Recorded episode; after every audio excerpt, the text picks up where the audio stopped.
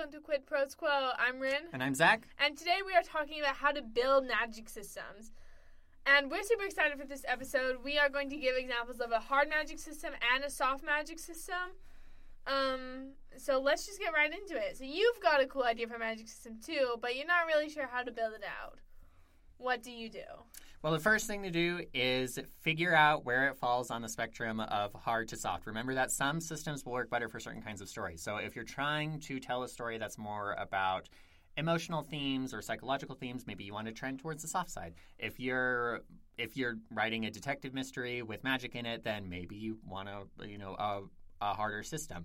It's up to you. You just want to know what's going on as far as the hard versus soft, because it's a way for you to think about what the reader expectations are going to be for the magic. And you know what we say about reader expectations. You want to fulfill the reader's expectations or invert them pleasantly. Nice. We're going to run through some questions that are important to consider when building a magic system, but I said they're important. They're not all equally important. Right. You can leave, unanswered questions, especially if you're building a soft magic system. So the first thing you want to do is pretty basic. What do you want to call it? Yeah, and the reason why this is something that you ought to consider is that what you call magic creates connotations in the mind of the reader. Mm-hmm. So if you think about the dark arts as a title for magic inside of Harry Potter, that has a malevolent connotation to it, but also when you add arts onto it, it makes it seem kind of macabre. Kind of the idea that I think of is like Tim Burton and The Nightmare Before Christmas is kind of the vibe that I'm getting. You compare that with the little science, which is what magic is called inside of Shadow and Bone with Grisha's abilities. Little science, right? When you treat it as science, you're thinking about, or when you call it something related to science, you're thinking about it differently. And then because we love The Last Airbender, bending, right? There's that one quote that a lot of people have pointed out that at the very, very beginning of the series, Katara says, it's not magic, it's water bending, right? And so when you say bending, it creates, again, you're doing away with the connotations that magic has inside of the minds of the reader, and you're using this other term instead. So depending on what kind of you're going for, make sure that you call your magic according to those vibes, right? You want to match the vibes to the title. Absolutely. Next question, how powerful is it and what powers does it have? And here is an important time to remember. I think it's the second law of Sanderson. Mm-hmm. Limitations are more interesting than abilities. So some authors will group powers into schools or other categories. Like I think of The Owl House, which is a show on Disney Plus or just Disney Channel in general, I guess. But they have the covens, and one is potions, one is abomination, mm-hmm. one is plant magic. Yeah. So that kind of thing. Yeah, if you're borrowing categories from, something like the four classical elements or, whatever, you're going to have to navigate the connotations that readers already have with those categories. So if you're going to be doing an elementally-based magic system, everybody's going to think of Avatar. I'm just going to say it. Everybody's going to think of it. You're going to have to deal with it. You're going to have to navigate it. Not a bad thing, just something to be aware of. So one method of deploying Sanderson's third law, which is, again, depth over breadth, is to iterate on each power you add to the system, which is, again, maybe instead of, the Owl House making, another coven, they're this actually fits better under, plant magic, even mm-hmm. if it's not directly plant. Or in the last episode, Zac talked a lot about, how Avatar The Last Airbender does this really well with, water bending. It's water bending, that goes into steam and ice, and earth bending goes into sand bending and metal bending. So that's another example of using the third law. Yeah, and when you're going through and thinking about those iterations, you can think about where is this going to show up in society, right? If there are people who can do this, where is it going to show up in society? Mm-hmm. Next question: who can use it? There are a couple options here. It's a learned skill, you're born with the talent, someone gives it to you, everyone has it, etc. Yeah. And it's are you born special or? Do you have to learn it, mm-hmm. or do you have to be born special and learn it? In Harry Potter, that's learned inherent. You have to be born a wizard, mm-hmm. but you can still learn it. Yeah, the magic system inside of the fifth season is very similar, where you have people who are born with the ability, but you need to refine it through training. So you can mix and match, you can combine. Yeah. And then you want to ask how common is the magic? Like, if it's a genetic thing, then, like, how many people are born with it? Like, every generation, I guess. Mm-hmm. And you don't have to have, like, actual numbers, unless it's a hard magic system, in which case you might have actual numbers, like every 1 in 500, which... That's still a lot. Yeah. That's a lot of people. I just guessed 500 as a number. Is it 1 in a million? Who knows? Yeah. I just pulled 500 as a random number. No, that's an actual example. I do soft magic system more often than not. I don't know numbers. I'm a writer. I'm also a scientist. I have no excuse. I do biology. That's also whatever. Next question, how's it used? In other words, how does an observer know that someone is using magic? Yeah, and you can sort of think about the kind of metaphor that goes along with the magic system, right? Is magic a science that requires study? So, like, spell casting in Harry Potter. Is it in, like, a physical exercise that requires training, like bending in The Last Airbender? Or is it, like, a spiritual discipline that requires inner refinement? Or is it more of a negotiation? Like in the Bartimaeus trilogy by Jonathan Stroud, all the magic is done through summoning djinn and other magical creatures. Oh, and my gosh. I've read that book. I think about it sometimes, but I cannot remember what it's called. That's it. Yep, it's the Bartimaeus trilogy. Thank you. Yeah, you're welcome. In that case, magic is a kind of, it's a negotiation, even though it's, like, compelled negotiation, Yeah. Yeah. Absolutely. Or in, like, D&D where, like, warlocks have, like, a patron. Yes. Which might be a more broadly applicable example because there's so many books out there, and the chance that we both have the Bartimaeus trilogy, low. Chance that we both remember reading the Bartimaeus trilogy, lower. Where are we? And then how does the magic work? And this is kind of like what's under the hood. Yeah, yeah. Like in Brandon Sanderson's Stormlight Archives, it's Stormlight that powers it, and they capture it in, like, crystal. Yep. Crystals. I want to say they're called bromes. Don't look at me. Know. I've never read them. I don't know. I'm not enough of a Sanderson fan to actually remember stuff about his world. And before you come at me, I'm waiting for them all to be out. Okay, that's valid. I'm like... I just know I'm going to forget. I read so many books in between, like, books of a series, even if they're all out, mm-hmm. that I just can't do it. I just can't do it. I just read them as they come to me, as the fantasy strikes me. A lot of, like, systems, whether they call it mana or not, they use mana, which is like some inherent force. In one of my novels, in my Studio Ghibli Gender Fluid Cinderella, I'm using mana, but I'm calling it stamina, which I think is so clever.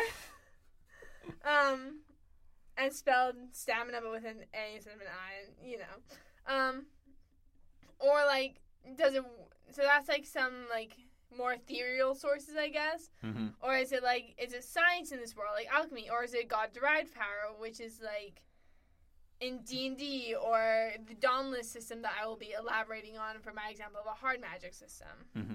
And that kind of goes along with thinking about what the cost of the magic is, mm-hmm. Which we also mentioned in the last episode. So, if there's some kind of fuel that goes into the magic, mm-hmm. then that's the cost. Yes, absolutely. Speaking of the second law, this is also a good time to talk about what are the limitations of the magic and what are the weaknesses of the magic. When I think about weaknesses, I think Sanderson writes this inside of his essay. It's like kryptonite. Like, it's what undoes the magic or what prevents magic from being used. Another example is, like, iron in Maleficent. Oh, yes. Where iron is harmful to fairies. Yeah.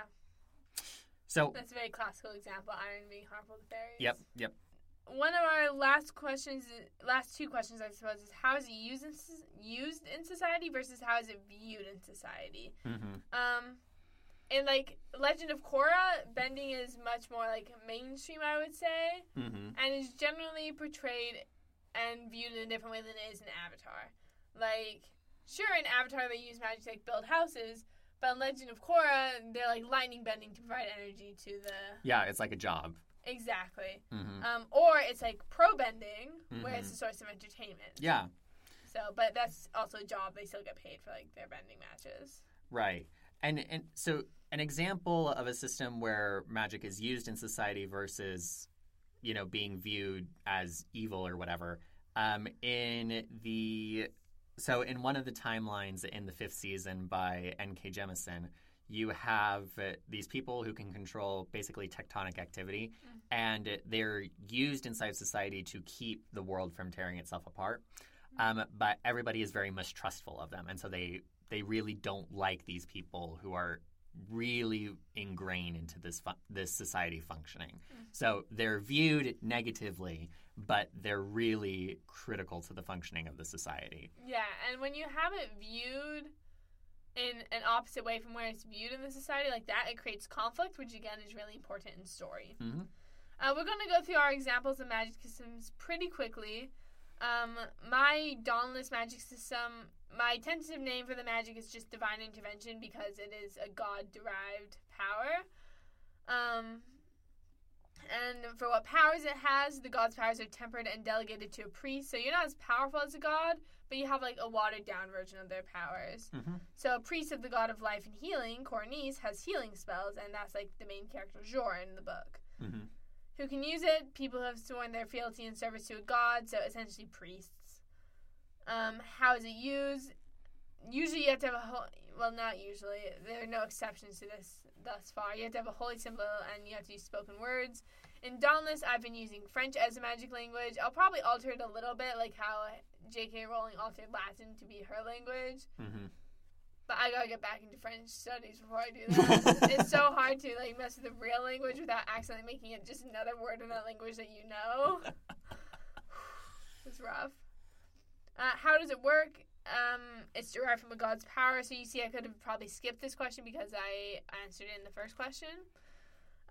What is the cost of magic? Every person has a certain amount of stamina used for casting spells of, like, different powers. So it's similar to, like, the D&D spell concept, but my system is softer than D&D. Like, I'm not saying, oh, casting a light charm on the swords is a third-level spell, and she can only cast two of those. I'm mm-hmm. like... Every long rest. Yeah, exactly. I'm like... It's not as hard as D&D. D&D is a very hard magic system. Next question...